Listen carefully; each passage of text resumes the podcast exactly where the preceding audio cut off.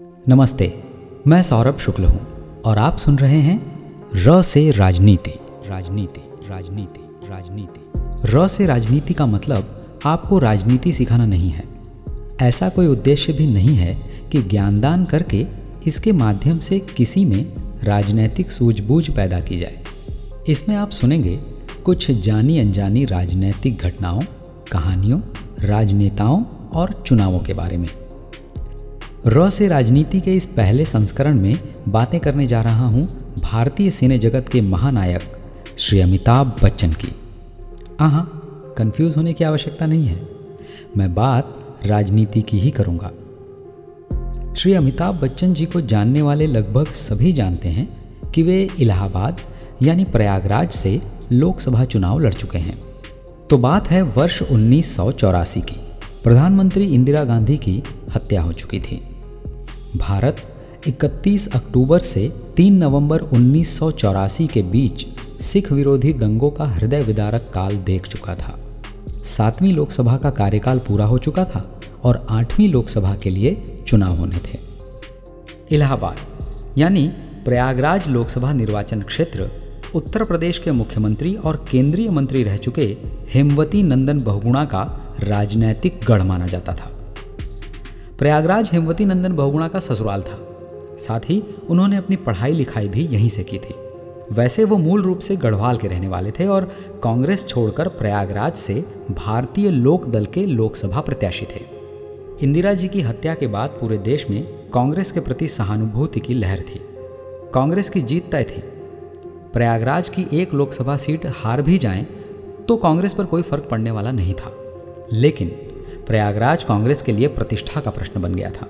इसके प्रमुख कारणों में से एक थे विपक्ष द्वारा समर्थित और कांग्रेस छोड़कर भारतीय लोक दल में शामिल हुए हेमवती नंदन बहुगुणा।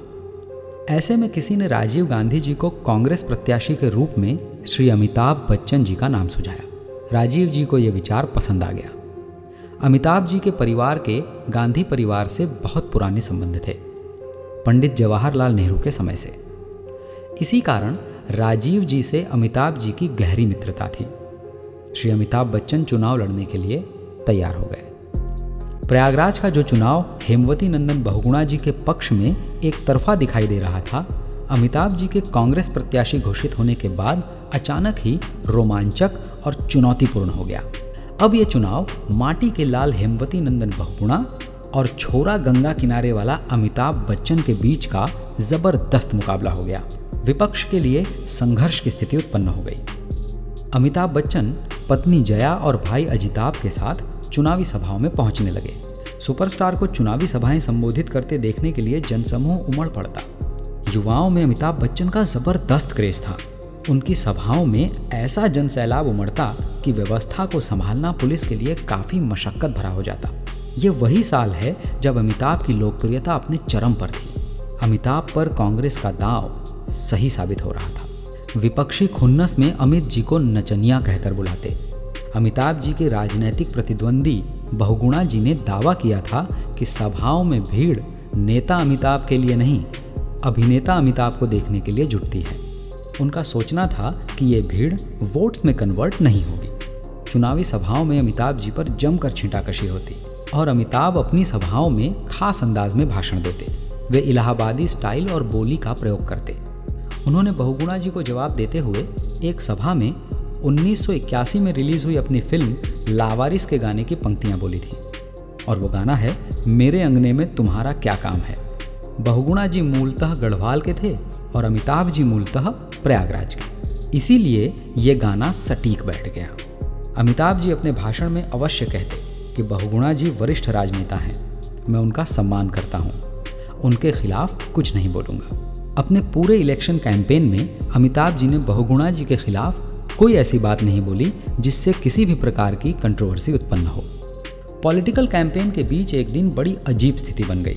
दोनों ही प्रतिद्वंदियों का जुलूस आमने सामने आ गया। दोनों के समर्थकों में पहले निकलने के लिए नारेबाजी शुरू हो गई। तनाव काफ़ी बढ़ गया था। पुलिस प्रशासन के हाथ पाँव फूल गए थे कि बवाल निश्चित है। अचानक ही खुली जीप में सवार अमिताभ हीरो की तरह नीचे उतरे और बहुगुणा जी के पास जाकर उन्हें प्रणाम करके आशीर्वाद मांगा। बहुगुणा जी ने आशीर्वाद दिया और अमिताभ जी ने उनके काफिले को रास्ता। बहुगुणा जी अपने समर्थकों के साथ पहले निकले। अमिताभ जी ने अपनी सहजता और विनम्र स्वभाव से आधी बाजी जीत ली थी। फिर आया 24 दिसंबर उन्नीस सौ चौरासी का वो दिन जब मतदान होना था। सभी मतदान केंद्रों पर सुबह से ही भारी संख्या में लोग मतदान के लिए पहुँचने लगे। लगभग छप्पन प्रतिशत मतदाताओं ने अपने मताधिकार का प्रयोग किया। फिर आया परिणाम। परिणाम ने विरोधियों के होश उड़ा दिए। अमिताभ जी को अड़सठ दशमलव दो एक प्रतिशत मत मिले, जो इस लोकसभा क्षेत्र के लिए कीर्तिमान बना। बहुगुणा जी को लगभग 25 प्रतिशत मत मिले। इन दो बड़े प्रत्याशियों के बीच छोटे प्रत्याशी जैसे पिस गए। अन्य 24 प्रत्याशियों को एक प्रतिशत वोट भी नहीं मिला, यानी जमानत जब्त। जमानत जब्त होने का नियम यह है कि कुल डाले गए मतों का छठा भाग प्रत्याशी को मिलना ही चाहिए, अन्यथा जमानत जब्त। इस चुनाव में 24 लोगों की हुई। वोट प्राप्त करने वाले अमिताभ जी के इस रिकॉर्ड को उन्नीस सौ चौरासी से 2014 तक कोई नहीं तोड़ सका। यानी लगभग 30 वर्ष। अमिताभ जी को दो लाख संतानवे हज़ार चार सौ इकसठ वोट मिले थे। 2014 में भारतीय जनता पार्टी के श्याम चरण गुप्ता जी ने ये रिकॉर्ड तोड़ा। उन्हें तीन लाख तेरह हज़ार सात सौ बहत्तर वोट मिले। अभिनेता अमिताभ अब नेता अमिताभ बन चुके थे। उन्होंने राजनीति के धुरंधर को पटखनी दी थी। लेकिन अमिताभ जी ने सांसद के रूप में अपना कार्यकाल पूर्ण नहीं किया। तीन साल बाद ही सिर्फ़ संसद की सदस्यता ही नहीं, कांग्रेस को भी त्याग दिया। ऐसा क्या हो गया? आपने बोफोर्स के बारे में तो सुना ही होगा। इस बड़े घोटाले में अमिताभ जी के भाई अजिताभ का भी नाम उछला, अमिताभ जी का भी। राजनीतिक मुद्दे जल्दी पीछा नहीं छोड़ते। अमिताभ जी ने अपने ब्लॉग में लिखा था, उबरने में 25 साल लगे। स्वीडिश पुलिस के पूर्व प्रमुख स्टेन लिंस्टॉम ने अमिताभ जी को क्लीन चिट दी। स्टेन ने एक इंटरव्यू में कहा था कि अमिताभ जी के परिवार के खिलाफ बोफोर्स घोटाले से जुड़ी जो खबरें छपी थीं, वो सारी स्पॉन्सर्ड थीं। स्टेन ने यह भी कहा कि भारत से स्वीडन के अखबारों में अमिताभ और उनके परिवार के खिलाफ खबरें छपवाई गईं। स्टेन ने इस इंटरव्यू में कहा कि भारतीय जांचकर्ताओं ने उन्हें कुछ लोगों के नामों की सूची दी। इस सूची में जिन लोगों के नाम थे उनके खिलाफ कार्यवाही करने को कहा गया था। इस सूची में अमिताभ जी का भी नाम था। स्टेन ने यह इंटरव्यू आज से लगभग नौ वर्ष पहले द हिंदू के लिए काम कर रही पत्रकार चित्रा सुब्रमण्यम को दिया था। मुझे लगता है अमिताभ जी की इस कारण जो बदनामी हुई, उसी से दुखी होकर उन्होंने कांग्रेस और राजनीति दोनों को अलविदा कह दिया। र से राजनीति की ये कहानी आपको कैसी लगी? आप मुझे बता सकते हैं आरजे सौरभ शुक्ल इस ट्विटर हैंडल पर या RJ Saurabh Shukla at the rate gmail dot com पर। र से राजनीति।